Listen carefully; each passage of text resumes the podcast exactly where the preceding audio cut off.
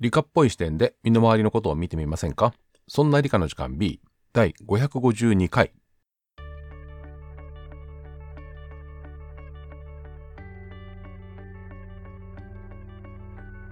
そんな理科の時間 B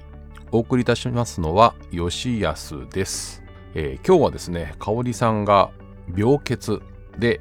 結構粘ったんですが、結局収録間に合わずということで、私一人で、短く、お伝えしていこうと思っています。いつもね、こう聞き手がいるので、なんとか喋れてるんですけども、一人喋りはなかなかこう不得意なところがあって、たどたどしいところもあるかもしれませんが、よろしくお願いします。で、今日はね、もともとは五感、味覚とかね、視覚、聴覚みたいな話をしていこうと思ったんですけれども、一人喋りということで、ちょっと雑談っぽく、国立科学博物館マイナーだけど、おすすめ展示というのを喋っていこうと思っています。この番組ではですね、オープンチャットというのを一応、解説していまして、LINE にあるオープンチャットというので、そんな理科の時間の、リスナーの方々が交流できるようなオープンチャットというのを作っています。100人ぐらいの人が入ってるのかな。で、たまたまですね、そこに、この収録の、何日か前に国立科学博物館に行こうと思っています。なんかおすすめの展示はありませんかという投稿があって、で、自分でね、科博の案内をしたこともあるんですが、人気がないエリアというのがあって、それをちょっとね、いくつかおすすめしてみたいなと思って、今日はそれの話をしていこうと思っています。科博は入っていただくと、古い建物の日本館というのと地球館という新しい建物があります。日本館は、入ったところの、建物で、大正時代かなの建物で、真ん中にホールというか吹き抜けがあって、階段があってですね、そこの吹き抜けのところの北側と南側に一つずつお部屋があるというタイプ。地球館はやや近代的というかですね、真四角なビルディングでフロアごとに展示があるというふうになっています。ちょっとね、フロアの構成は変わっていて、途中のフロアは、企画展示室だけとか、途中のフロアは半分展示で半分食堂みたいになってたりするんですけども、まあ、いろんな、フロアがあって、それぞれに特徴があるんですよね。剥製ばっかりいるフロアとか、あとは恐竜の、骨が恐竜メインなところのお部屋というのと、生物の進化の歴史の中で恐竜の骨もあるフロアとかっていうのもあります。結構ね、恐竜フロアは、子供たちに人気だったりするんですけれども、私がおすすめしたいのはマイナーだけどいくつかおすすめしたいところがあって、一つが、地球館2階、科学と技術の歩みというところだったりします。入っていくとね、フロアの一番最初、エスカレーター側から入ると、最初、観測ステーションっていうところとか、地球を探るサイエンスみたいなところがあって、その奥に、科学と技術の歩みというエリアがあったりします。で、入り口というか、その展示の入り口のところが、和時計の万年時計が、まあ、展示してあるというのが、入り口なところで、この辺はまだ人がいるんですけれども、その奥の奥、近代の、工業の始まりみたいなところがとても人気がありません。で、この辺の話をしていこうと思っています。あとね、おすすめで、そうね、ここは面白いというところいくつかあるんですけれども、他のところはだいたいそこそこ混んでるかな。そうなんですよね。あと空いてるところはね、地球館の、地下3階。ここは、物理とか宇宙とかその辺が、たくさんあるんですけれども、奥の方まで行くと空いてます。手前の方はそこそこ人がいるんですけど、地下3階の一番端っこの端っこなので、奥の方の奥の方はやや空いていて、ここも、おすすめ展示があるので、ここの紹介もしていこうと思っています。ということで、手っ取り早いんですが、この辺でオープニングを終わってですね、本編で、いくつかの展示のおすすめを、お話しして、今日は短めに終わろうと思っています。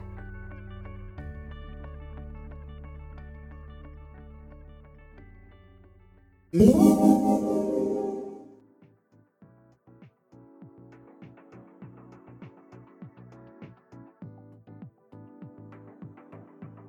は上野にある国立科学博物館個人的おすすめマイナー展示というのを少しお話をしていこうと思います。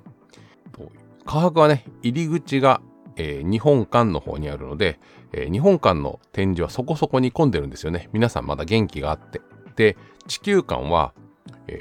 建物が別なので、一遍外に出て地球館に入るというのをやって、1階とか、あと自分が興味があるフロアは、結構行くんですけれども、その、他のフロアを回るというのは結構皆さん力尽きてですね、行かないという方が多いと思っています。その中でもマイナーなところで、おすすめしたいところをこれからちょっとお話をしていくんですけれども、1つ目が、地球館2階、2階でもね、奥の方っていうところに、科学と技術の歩みというエリアがあります。このフロア普通に入っていくと、手前半分が、これなんて言ったらいいんだろうな、科学技術で地球を探るという少し、ワイワイする感じのエリアがあって、その奥側にちょっとだけ狭くなっている通路を通ると、万年時計があって、その奥に江戸時代の科学技術っていうエリアがあります。で、江戸時代の科学技術のところを抜けた先、この辺まで来るとね、人がまばらになってきます。で、目を引くのは、宇宙開発のね、はやぶさの原寸大とか、糸川っていう、糸川じゃないや、糸川のあれですね、砂粒の顕微鏡があったり、ペンシルロケットがあったり、大隅の模型があったりとかっていうのがあるんで、そちら側に皆さん行くんですけれども、私がおすすめしたいのは、近代化の始まりというところで、奥の奥ですね。で、展示されているものはですね、片方私のおすすめ1が、近代化の始まりというところで、はかり、天秤ばかりと、物差しみたいなのが置いてあったりします。で、結構ね、地味です。で、ここで何がこう展示されているかっていうと、基準と精度の統一というのが、展示されていて、いくつかね展示されているものは、大きいのは天秤、ペリーの天秤っていう大きい天秤ばかりと、国内で作った天秤、そして、江戸時代の尺とか、尺っていうのはあれね、だいたい30センチぐらいの、物差しみたいなのが置いてあったりします。で、日本尺元記とか一斗升みたいなのが置いてあって、江戸時代、今皆さんが、インチを使って、物を見るときに、靴のインチは、他のやつと、同じじゃないですよね。みたいな感じで、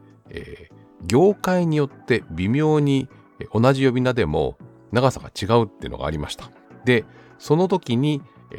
何々業界の尺、一尺っていうのが30センチぐらいなんですけどね。これに対して、強砲尺、折衷尺、又四郎尺みたいな、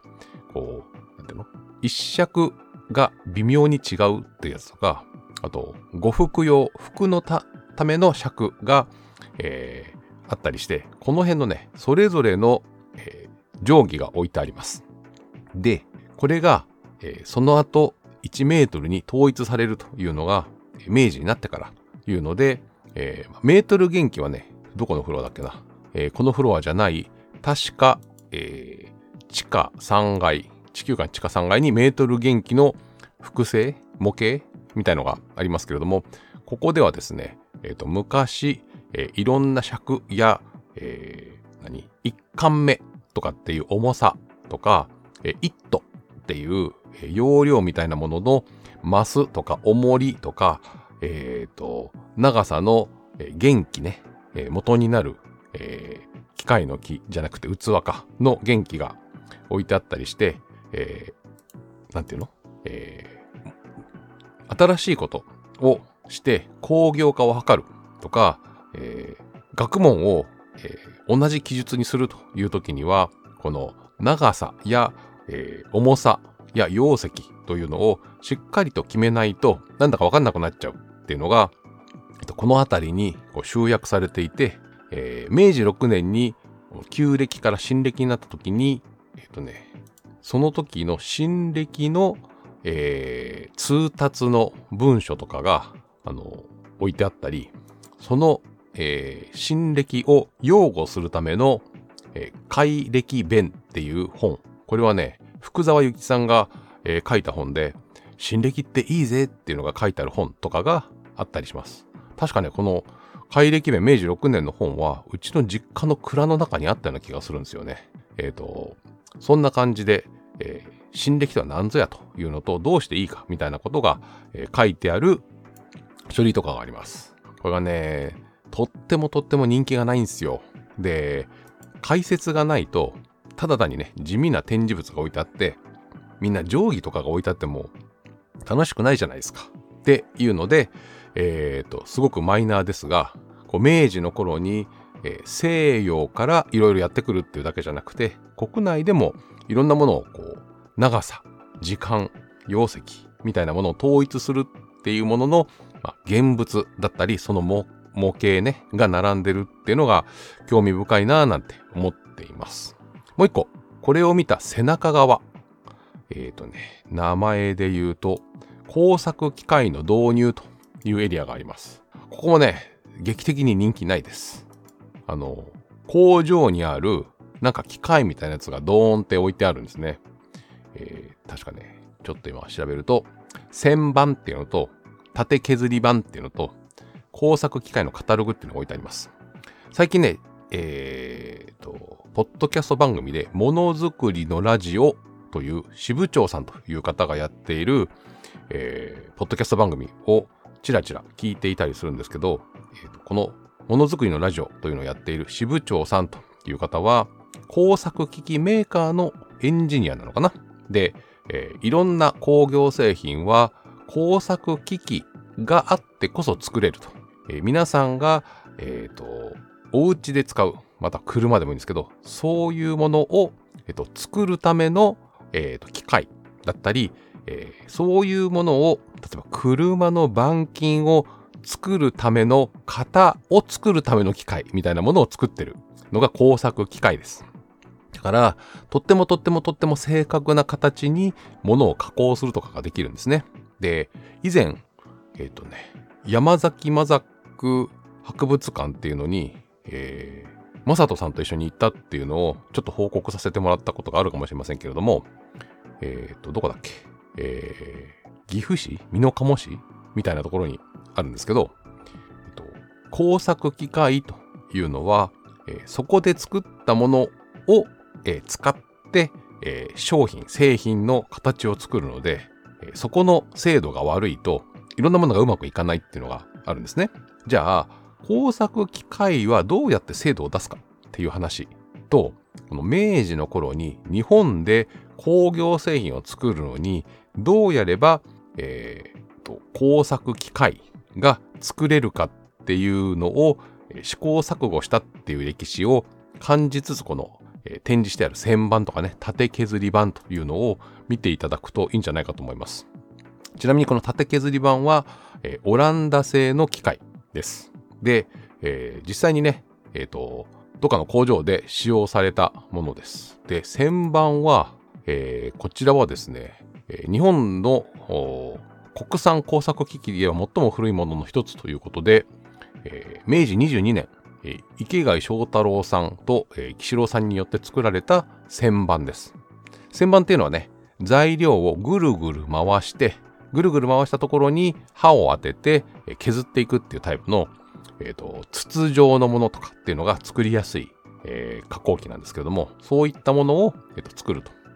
いうのがあって、旋盤の明治時代の、旋盤というのが置いてあったりします。興味がある方はぜひね山崎、マザックの、博物館に行くと、歴史みたいなものや近代的今っぽいものまで、たくさん並んでいるので、おすすめなんですけれども、この国立科学博物館の最も人気がないと思われる、縦削り盤と旋盤のところぜひ行ってみてください。この、工作機械の精度が悪いとここから出てくるものはそれ以上の精度にはならないと。興味がある方はですね、ものづくりのラジオを聞いていただくと面白い回、こんなことをばっかり話してる回がいくつもあるので、聞いていただきたいんですけれども、こういったものづくりのための、機械のための機械みたいなところっていうのから、いろんなものが出発しているという話。あとその後ろ側にさっき説明した、基本的な長さを、決める、基本的な重さを決める、そういったものがあると、あっちで作ったものとこっちで作ったものが比べられたり組み合わせられたりするっていうのがあります。皆さんがね、電気製品買ってきて、コンセントを、ブスって刺すと上手に刺さる、これね、壁についている、ジャックと、電気製品についているプラグの寸法が合ってるから、うまく刺さるわけで、これ全然違う工場で作ってる、もっと言うと、違う国で作ってるかもしれないっていうので、この大きさにしましょうねって約束してるから、うまく合うんであって、昔というか江戸時代だったらぴったり合うものは一緒に作って、合わせ込みをして磨いて、ぴったり合うように合わせて作るっていう風に、なるはずなんですけれども、こっちで作ったものとあっちで作ったものがガチャって合うっていうのは、やっぱり寸法をしっかり決める話と、その寸法にちゃんと作るというのがとっても大事になってきます。当たり前のようにね、コンセントにはジャックが刺さるし、プラグが刺さるし、ヘッドホンジャックにもヘッドホンのプラグが刺さるし、もっと言うと、物を組み立てるときにあっちで作ったものとこっちで作ったものを、電気部品を基板にくっつけていくのでも、大きさが違っていたら全然うまくいかないはずじゃないですか。そんな感じでね、物を精度よく作るっていうのってどうすればいいんだろうって思いながら、ぜひね、この辺の展示を見ていただきたいなと思っています。人気がないので絶対に空いてると思います。その後のね、商品になったもの、同じフロアに、宇宙、探査機系、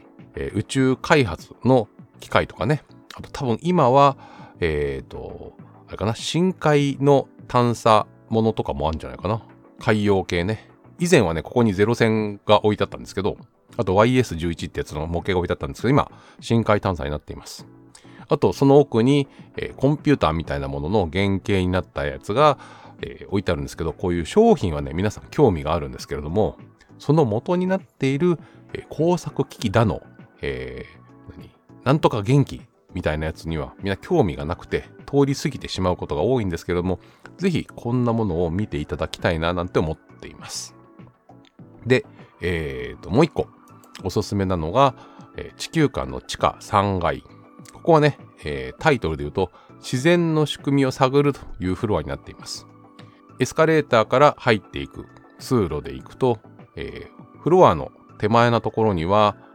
日本の科学者ということでノーベル賞受賞者の方々が、一覧にドーンって、物とかね、写真とかが、置いてあって、その奥に、測るとか、電気と時期を測る、温度を測るっていうので、ちょっとね、体験ができるようなテーブルがあって、そのまた奥に、ややマニアックなものが広がっています。多分ね、ここも、宇宙に関するものがあったり、綺麗な星空が見えたりするものとかは人気ですけれども、人気がないものの、で私がおすすめなのは霧箱ですね。霧はフォグの霧ね、箱は箱で、一番フロアの奥にある、霧箱というのがありまして、これ何番になるんだろうな。公式なページでいくと、霧箱。遠くから見ると、これもとっても地味で、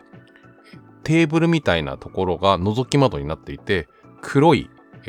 空間が見えて、そこに、なんていうの、3センチから10センチぐらいの長さの白い線がピュッて現れては消えるというのを、延々見せているっていうのが霧箱です。素粒子を目で見える形に見せるっていう、なんていうの、とても画期的なものではあるんですけれども、とっても地味です。で、ね、常設展でお尋ねの多い展示っていう、パンフレットがあって、これはね、お尋ねの多い展示っていう中に確かね、切り箱があるんですよね。お尋ねの多い展示、地球館だとお尋ねの多い展示は、日本狼、ジャイアントパンダ、動物の剥製、万年時計、糸川の微粒子、ユーイングの、蘇元記みたいな感じもあるんですけど、これにドゥーってあって、地下3階は元素周期表月の石切り箱というのがあって、切り箱はクラウドチャンバーって言うんですね。宇宙船などの、家電粒子の、飛石飛んだ後を観察できるというので、一番奥にあるっていうので、このお問い合わせの多い、展示というふうにはなってるんですけれども、ここもだいたい空いています。アルコールの蒸気が、充満している箱を作っています。で、すごい冷やしてあるんですよね。マイナス10何度になってるんじゃないかな、もう少し低いかなっていうところに、アルコールの、を蒸発させるとか、すごいたくさんアルコールを入れておくと、気体の中がこうアルコールの蒸気でいっぱいいっぱいになります。で、何かしらこうきっかけがあればもう、飽和しているようなアルコールの蒸気なので、霧になる、粒々になるアルコールの水滴っていうのかな、水じゃないけどね、水滴になるというのを、その現象を、使って、エネルギーのある、粒子がその中を横切ると、アルコールが飽和して今にも水というか、水滴になりたいアルコールたちが、ちっちゃい粒になって霧として見えるというのが、置いてあります。個人的にはね、結構見飽きないというかね、なんていうんですか、ずーっと見てられる感じです。で、なんていうのかな、粒子によって形が違ったりするというので、電荷を持っている粒子は、地球の地磁気で少し曲がったりするとかいうのとか、重さとかね、そういうので、軌跡が変わるので、それをぜひね、見ていただきたいなって思っています。あとね、地下3階だと、人気があるのかな、ないのかな、重力のところに展示物で、キャベンディッシュの、実験装置っていうのが確かあるんですよ。で、この、重力のところもね、人気ないんだよね。その横のね、望遠鏡とかのやつは人気がそこそこあるんですけど、重力の、展示のところにある、キャベンディッシュのねじりばかりの実験装置っていうのがあって、これが不人気です。子供がね、バーって寄ってきて、ボタンを押すとなんかが始まると思ってペチって押すんですけど、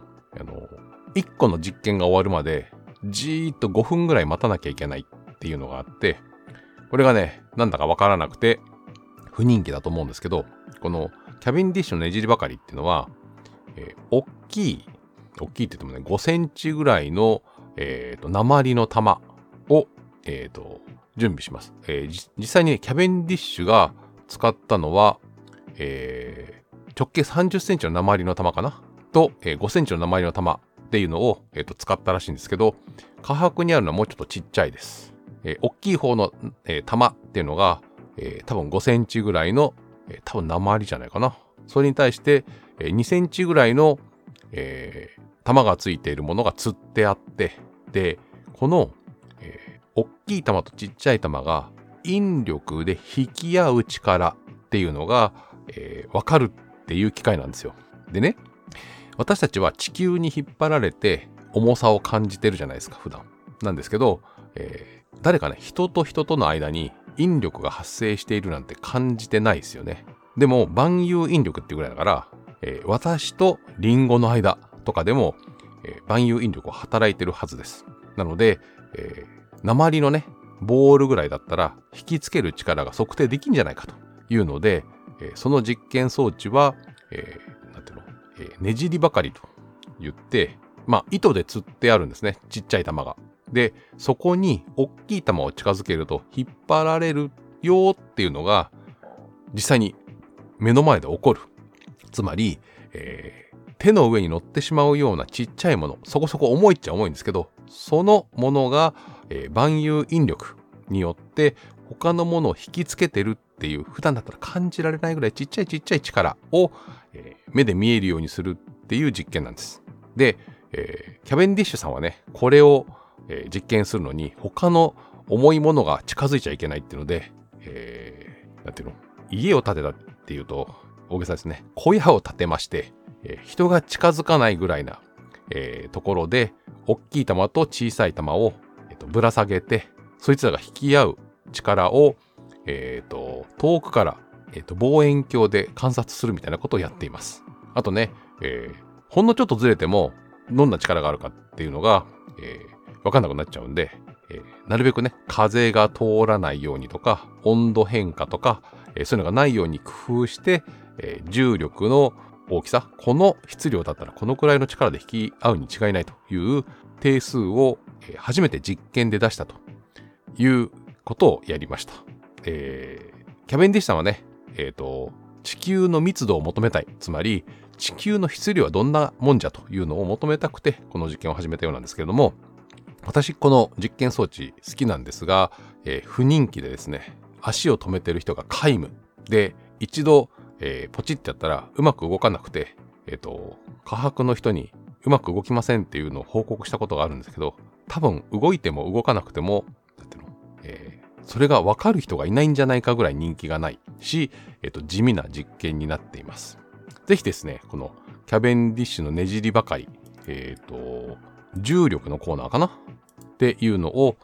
見ていただいて、ちっちゃい玉が大きい玉に引きつけられて、そこではね、望遠鏡で、動きを見るんじゃなくて、レーザー光線をそのちっちゃい玉が釣ってあるものに、鏡がついていて、それを反射させる、反射した先のレーザーの点が動くのを確認するっていう、ちょっとねまどろっこしいんですけれども、それを見ながら、あ、これは、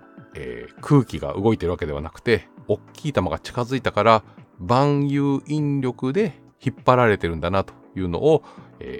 体感というと変ですね、実際に現物を見られるというのが、キャベンディッシュのねじりばかり実験になっています。